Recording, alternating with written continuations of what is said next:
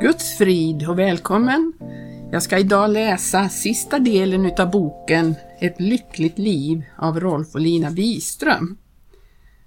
Där läser vi i, i det sista kapitlet. Väckelse är liv och rörelse. Det är korsdrag så att årsgammalt damm virvlas upp och blåses ut. Det är ljus och luft i mörka vrår. Det är jordskalv så att ärevördiga familjeporträtt ramlar ner från väggarna och nipper och krimskrams faller ner från hyllor och byråer och krossas. Väckelse är den helige Andes vind. Den tar bort alla dessa lager av damm som täcker tingen så att vi får se dem som de verkligen är. Väckelse är farligt för allt som har grott fast och stelnat till, för väckelse är revolution. Jesus gjorde sig ett gissel av tåg och drev ut oxarna och fåren ur templet. Han stötte omkull penningväxlarnas bord så att pengarna trillade ut över golvet. Kor råmade och får bräkte och rasande människor skrek då de försökte samla ihop sina pengar igen. Väckelsen i Guds hus började med storstädning. Jesus själv stod för den. Det är normalt för en kristen att leva i väckelse. När en människa inte lever i väckelse förlorar hon tron på att det kan ske något att leva i väckelse är inte detsamma som att gå i kyrkan och sitta och lyssna. Men när man går ut i livet och börjar praktisera det man har hört förkunnas och det man har läst i Guds ord, då kommer man in i väckelsen och då får man tro. Om Gud genom förkunnelse och ordet och den helige Ande gång på gång manar oss att göra hans vilja och vi inte lyder, då måste tron dö. Om vi inte bär väckelsens eld vidare till andra dör den ut i vårt eget hjärta. Det betyder inte att alla ska resa till Afrika eller Kina som missionärer, men alla ska börja just där de är, i hemmet och på arbetsplatsen. Det är det första steget som kostar. Men när man har lytt Gud och gjort hans vilja blir man jublande glad. Man tar nya stapplande steg på bekännelsens väg och så börjar det ske något. Man lever i väckelse. Det är i vardagslivet väckelsen börjar, där Satan sätter in med hela sin makt och sin list för att släcka ljuset. Gud har satt oss i vardagslivet för att segra. Det är en kamp på liv och död. Det kostar tårar och bön. Om jag är oärlig på en tusendels millimeter idag så blir det en meter imorgon. Snart påstår jag fräckt att svart är vitt Gränserna suddas ut och blir oklara. Samvetet blir tänjbart. Det finns så många ursäktande omständigheter. Det är så invecklat. Inget är så svårt som att bekänna sin synd. En drinkare som hade blivit frälst föll i sin gamla synd, men han förnekade sitt fall. När denne man inte ville erkänna det som alla hade sett, hur mycket lättare är det då inte att förneka ett osynligt fall som ingen har sett? Här står provet för oss alla. Det är den absoluta ärligheten och villigheten att alltid bekänna sin synd som är villkoret för att kunna fortsätta att leva i väckelse. Men det kostar. Det blir inte något kvar av prestige och den egna äran. Vi blir stående kvar med skammen, men det blir seger för, blir seger för Jesus. Vi förlorar vårt liv, men vi vinner livet. Man kan få rutin i att vittna på möten, men att böja sig i hjärtat när det kostar blir aldrig en rutinsak. Det är lydnaden i ögonblicket som skapar väckelse. När Gud säger nu ska du böja dig och bedja, då gäller det att gripa tillfället. Det är ofta en fråga om sekunder. Om man låter chansen glida förbi och sen kommer och böjer sig, förlorar bönen sin kraft, då blir det inte den väckelse och befrielse både för en själv och andra som det kunde ha blivit om man hade lytt Guds maning med detsamma. Livet är en märklig blandning av stort och smått, av genialiska, gudsinspirerade tankeglimtar och banala, simpla impulser som plötsligt kan gripa oss. Vi är otroligt inkonsekventa och självmotsägande. Vi säger så självsäkert, pengar är jag löst ifrån. Men en dag upptäcker vi till vår förskräckelse att vi är giriga när det gäller ören. Vi vet så lite om oss själva och därför vet vi så lite om andra. För vi dömer de andra efter oss själva. Vi överför våra egna motiv på andra. Vi åker runt i en karusell och tror att det går framåt, men det går bara runt. Det är samma melodi. När Gud möter en människa stannar karusellen. Då får vi se hur skrattretande vi var när vi satt och klamrade oss fast vid våra trähästar. Det finns inte något så befriande som att få se sig själv som man verkligen är. Det är livets stora humor. Jag har aldrig skrattat så hjärtligt i mitt liv som när jag slutade att ta mig själv högtidligt på min käpphäst i karusellen. När Gud kommer med väckelse blir tingen satta på rätt plats.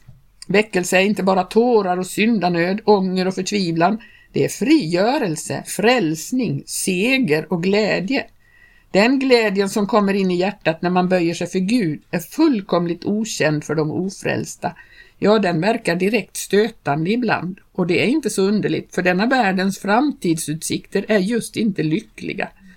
Profeten Malaki säger om dem Ty se dagen kommer och den ska brinna så som en ugn. Då ska alla fräcka människor och alla som gör vad ogudaktigt är bli lika strå och dagen den som kommer skall förbränna dem, säger Herren Sebaot, så att varken rot eller krona lämnas kvar av dem.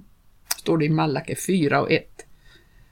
Under världskriget tyckte vi att vi såg röken från den elden och människorna skälvde av rädsla. Men de som blir lyfta ut ur undergången får se andra framtidsperspektiv. Därför fortsätter Malaki. Men för er, ni som fruktar mitt namn, ska rättfärdighetens sol gå upp med läkedom under sina vingar. Då ska ni slippa ut och hoppa såsom kalvar som har varit instängda i stallet. När jag blev frälst vid Jesu kors vältrade ockupationstrupperna in över landet. Himlen blev förmörkad av bombplan. Människorna blev gripna av panik. Det var som om allt föll omkull. Då fick jag se in i Guds plan. Den lyste över mörkret på jorden. Jag såg vem det var som hade segrat och som skulle segra. Jag blev andligt talat uppryckt från denna värld som gick under och insatt i det himmelska riket med Jesus. När jag fick visshet om att jag var frälst eh, vid Jesu kors ehm, eh, inte bara från mig själv och min gamla natur utan också från det förfärliga som hotade landet och världen. Då blev jag fylld av en sån glädje att jag måste dölja den när jag var tillsammans med människor. Men när ingen såg mig jublade jag inför Gud av tacksamhet. Som genom ett under hade jag blivit lyft ut ur det tåg som går mot avgrunden och satt in i det tåg som går mot himlen. Det var min stora väckelse då jag vaknade upp och såg vad jag var kallad till. Det är ett förunderligt sammanhang mellan Guds plan och vardagslivets bagateller. Den som inte är lydig när det gäller bagatellerna kommer aldrig in i Guds plan med sitt liv. Det hjälper inte om man har sett den aldrig så klart. Om man sviker i det lilla kommer bagatellerna att få makten över en och man kommer att drunkna i vardagens grå. Därför är lydnad i det lilla så viktigt. När vi är lydiga kommer Guds rike till oss under alla förhållanden och till alla tider. Då brinner väckelsen i köket när husmodern lagar mat och diskar. Då sjunger det i hjärtat på arbetaren som står vid sin maskin. Elden och kraften breder ut sig i samhället och genomsyrar det. Det typiska för de som lever i väckelsen är att Guds rike är en verklighet för dem. Det är ingen teori. Därför blir deras liv och de själva det starkaste vittnesbörd om Guds rike. De flesta människor förstår sig nämligen inte så mycket på teorier men levande människor förstår de sig på.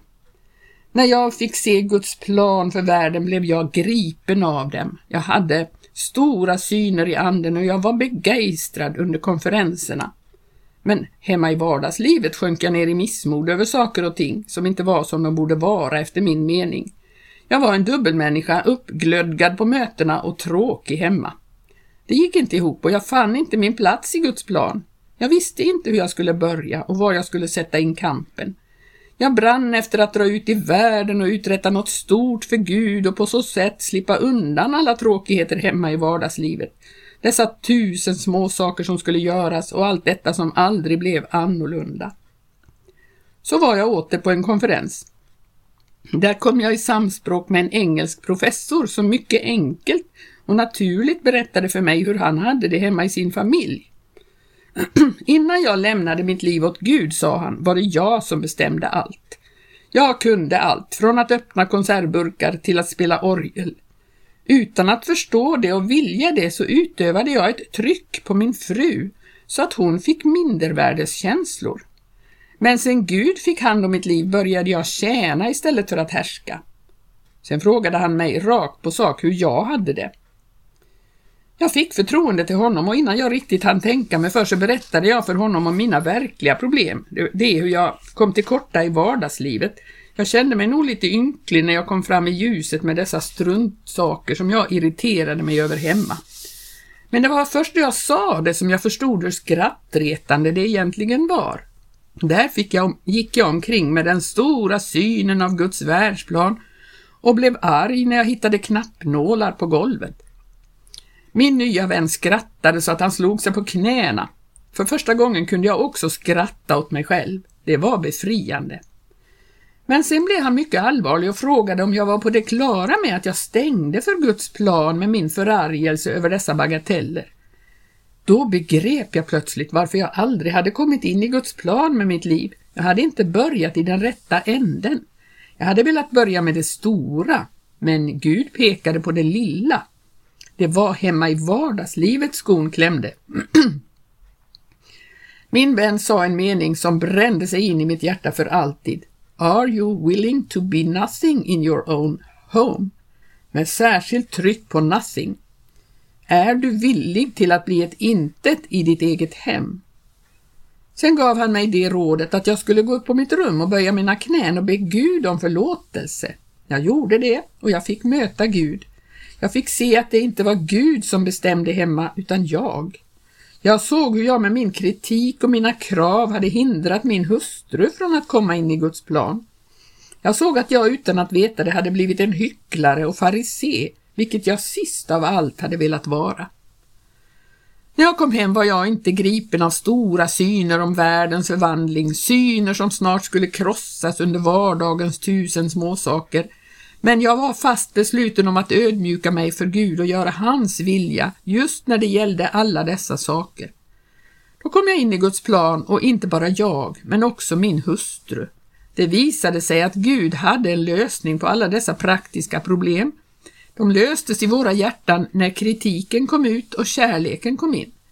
Vi kom in i Guds ledning med vårt vardagsliv och vi fick detta underbara samarbete som började vid diskbaljan och fortsatte vid skrivbordet.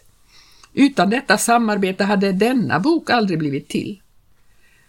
När väckelsen kom in i vårt vardagsliv blev det ingen vardag mera, då blev det kamp och seger. Det var inte längre något hinder mellan Guds plan och vårt liv. Jag träffade en gammal vän en av de dagarna och jag berättade lycklig om det nya livet. Det flödade över så att jag inte kunde tala om annat. Men då jag var färdig så sa han, Ja, det var nu det, men hur har du det annars? Annars, utropade jag. Det finns inte något annars. Detta är allt. Detta är hela livet. Jag har inte något privatliv bredvid detta.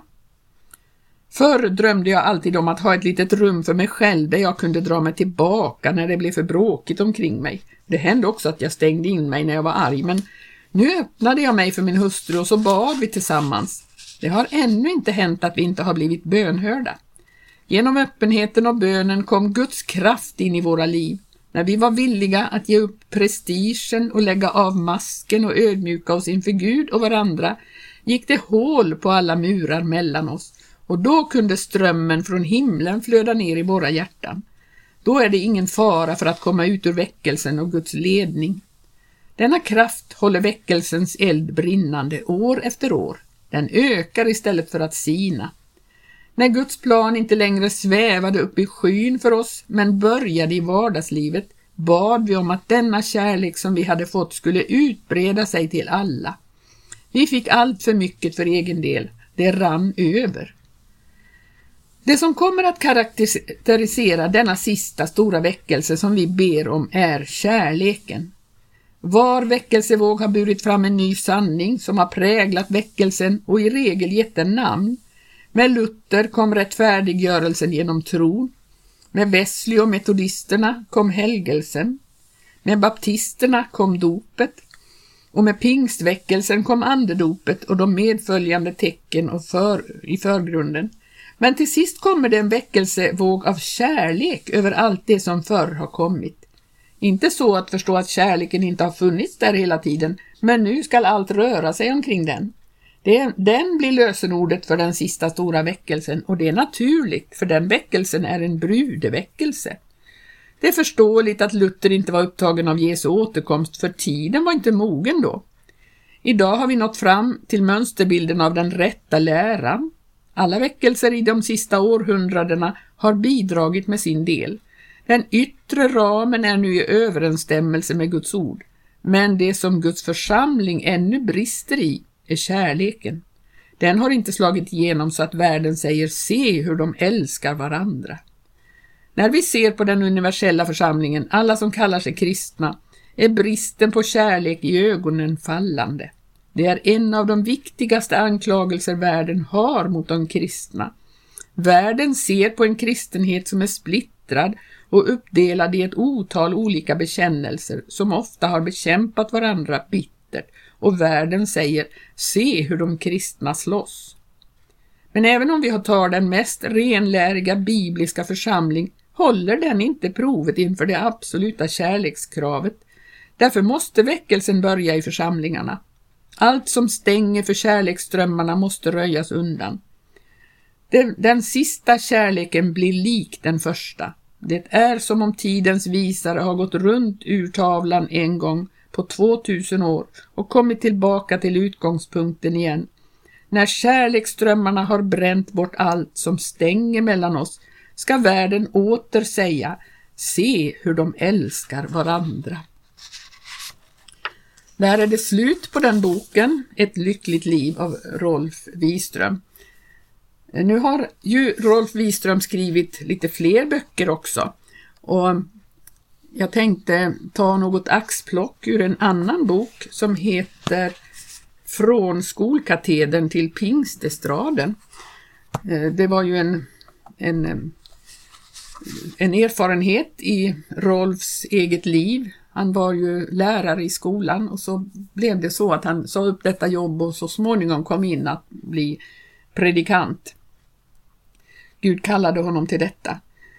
Och vi, vi vet ju med det här, de här böckerna som vi har läst, både ett eh, lyckligt liv och tidigare har jag läst ett spännande liv, så vet vi ju att eh, dessa makar hade erfarenhet av hur väckelsen, som sagt inte bara någonting utanför deras hem eller deras eget liv, utan det var ingenting som vi ska vänta på, som ska hända någonstans borta, utan väckelsen måste börja i våra egna hjärtan.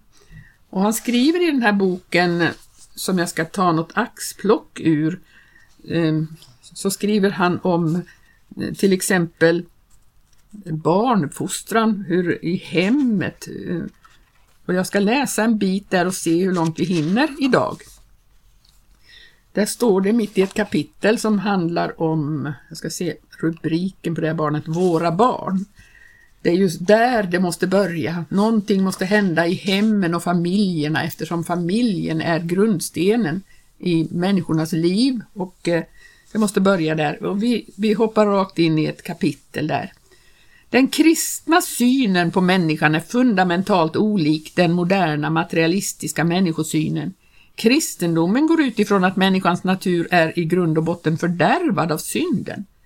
Paulus säger att människan som hon är behärskas och leds av köttets och sinnets begärelse. En god uppfostran kan stävja dessa nedbrytande krafter, men möjlighet till hel och full seger över dem får människan först när hon blir född på nytt. Därför kallas pånyttfödelsen för frälsning. Man blir frälst från den onda naturen, från synden och dess fruktansvärda makt. Genom tron på Jesu död för våra synders skull och hans uppståndelse för vår rättfärdiggörelses skull avlägger vi den gamla människan som fördärvar sig genom att följa sina begärelsers bedrägliga lockelser och iklär oss den nya människan som är skapad till likhet med Gud i sanningens rättfärdighet och helhet. Om människan inte upplever detta hjälper det inte med den finaste fostran. Då lever hennes gamla natur kvar i alla fall. Som ett ont frö ligger den dold i djupet av hennes hjärta och kan under gynnsamma omständigheter börja växa och bära syndens beska frukt. När några pojkar i tonåring gick ut i en park i New York förra året och sköt ner några stycken på måfå fick de amerikanska psykologerna en hård nöt att knäcka. Pojkarna var inte miljöskadade, de kom från så kallade goda hem. De mördade inte för att råna eller i förtvivlan och de visade ingen ånger över dådet. Deras beteende förbryllade de sakkunniga i högsta grad därför att det vittnade om krafter i människan som trängde mycket djupare än den materialistiska människosynen har räknat med. Det var helt enkelt omöjligt för expertisen att finna orsaken till deras beteende. Då skrev en journalist, det skulle väl aldrig vara arvsynden. Arvsynden, ja, den glömda faktorn i vårt moderna kultur.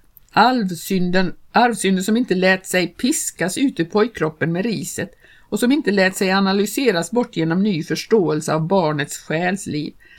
Arvsynden som plötsligt far upp ur den polerade kulturasken som ett ruggigt troll och får håren att resa sig på huvudet på moderna människor som inte tror på spöken, heller inte på himmel eller helvete, änglar och jävlar, Gud och Satan. Om förnuftet regerade världen skulle allt gå så bra, men det finns krafter och makter inom oss som inte leds av förnuftet. Alla föräldrar vill ge sina barn den bästa fostran, men hur kommer det sig att man kan bli så ond på sina egna barn att man gör precis motsatsen av det man vet är rätt? Och hur ska man sen ställa till rätta igen det man gjorde fel så att barnen inte tar skada av det? På dessa frågor ger kristendomen svaret.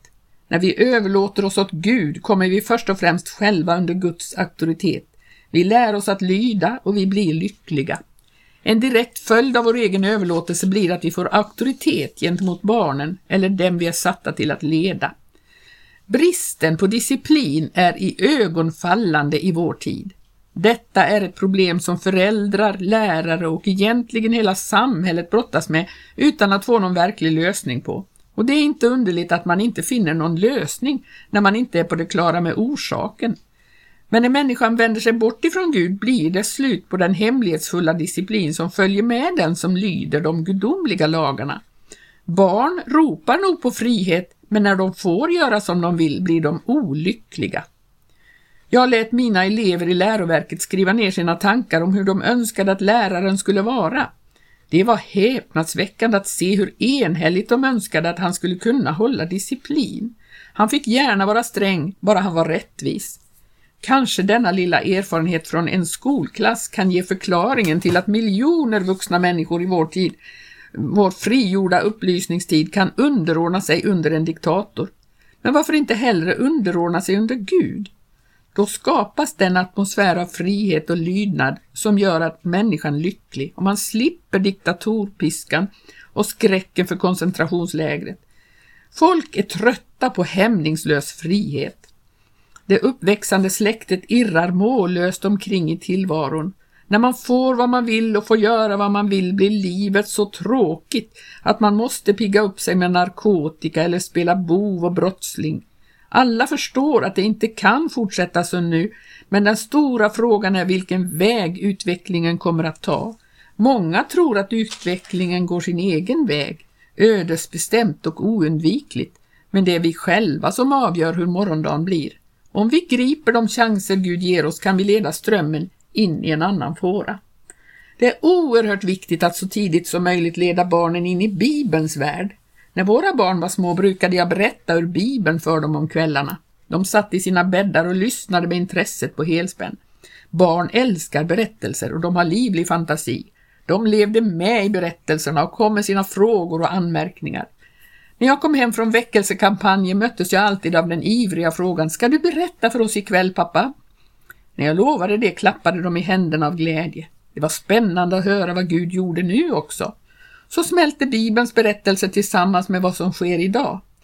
När barnen blev större läste vi gemensamt någon bibeltext. I turordning fick var och en läsa en vers, sen var vi stilla och tänkte på vad vi hade läst. Och var och en fick komma fram med sina tankar.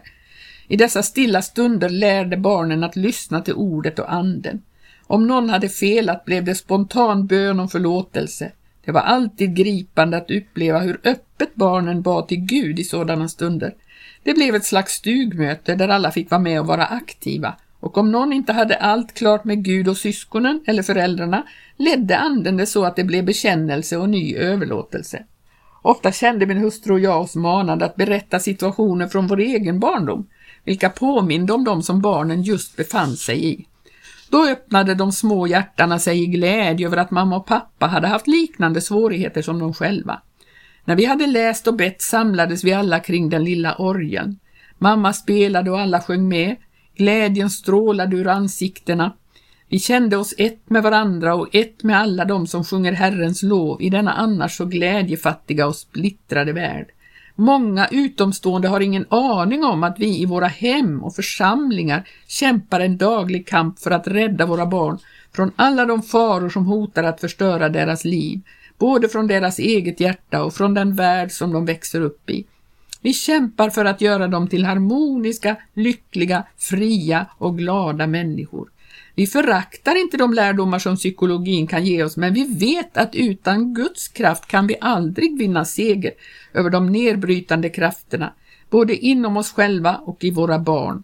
Det finns en lösning på alla dessa problem som så många brottas med idag, en underbar gudomlig lösning. Den är också mycket praktisk. Gud har inte gett oss en hel del teorier som vi måste plugga. Han har visat oss en väg vi kan få gå om vi vill. Då blir det varken föräldratyranni eller samhällsdiktatur. Det blir en överlåtelse av både oss och våra barn till en kärleksfull Gud som har makt att lösa både våra och våra barns problem. Och så blir det inga problembarn mera. Vi stannar där, så får vi komma tillbaka nästa vecka så får vi se vad Gud lägger på hjärtat. Gud välsigne dig.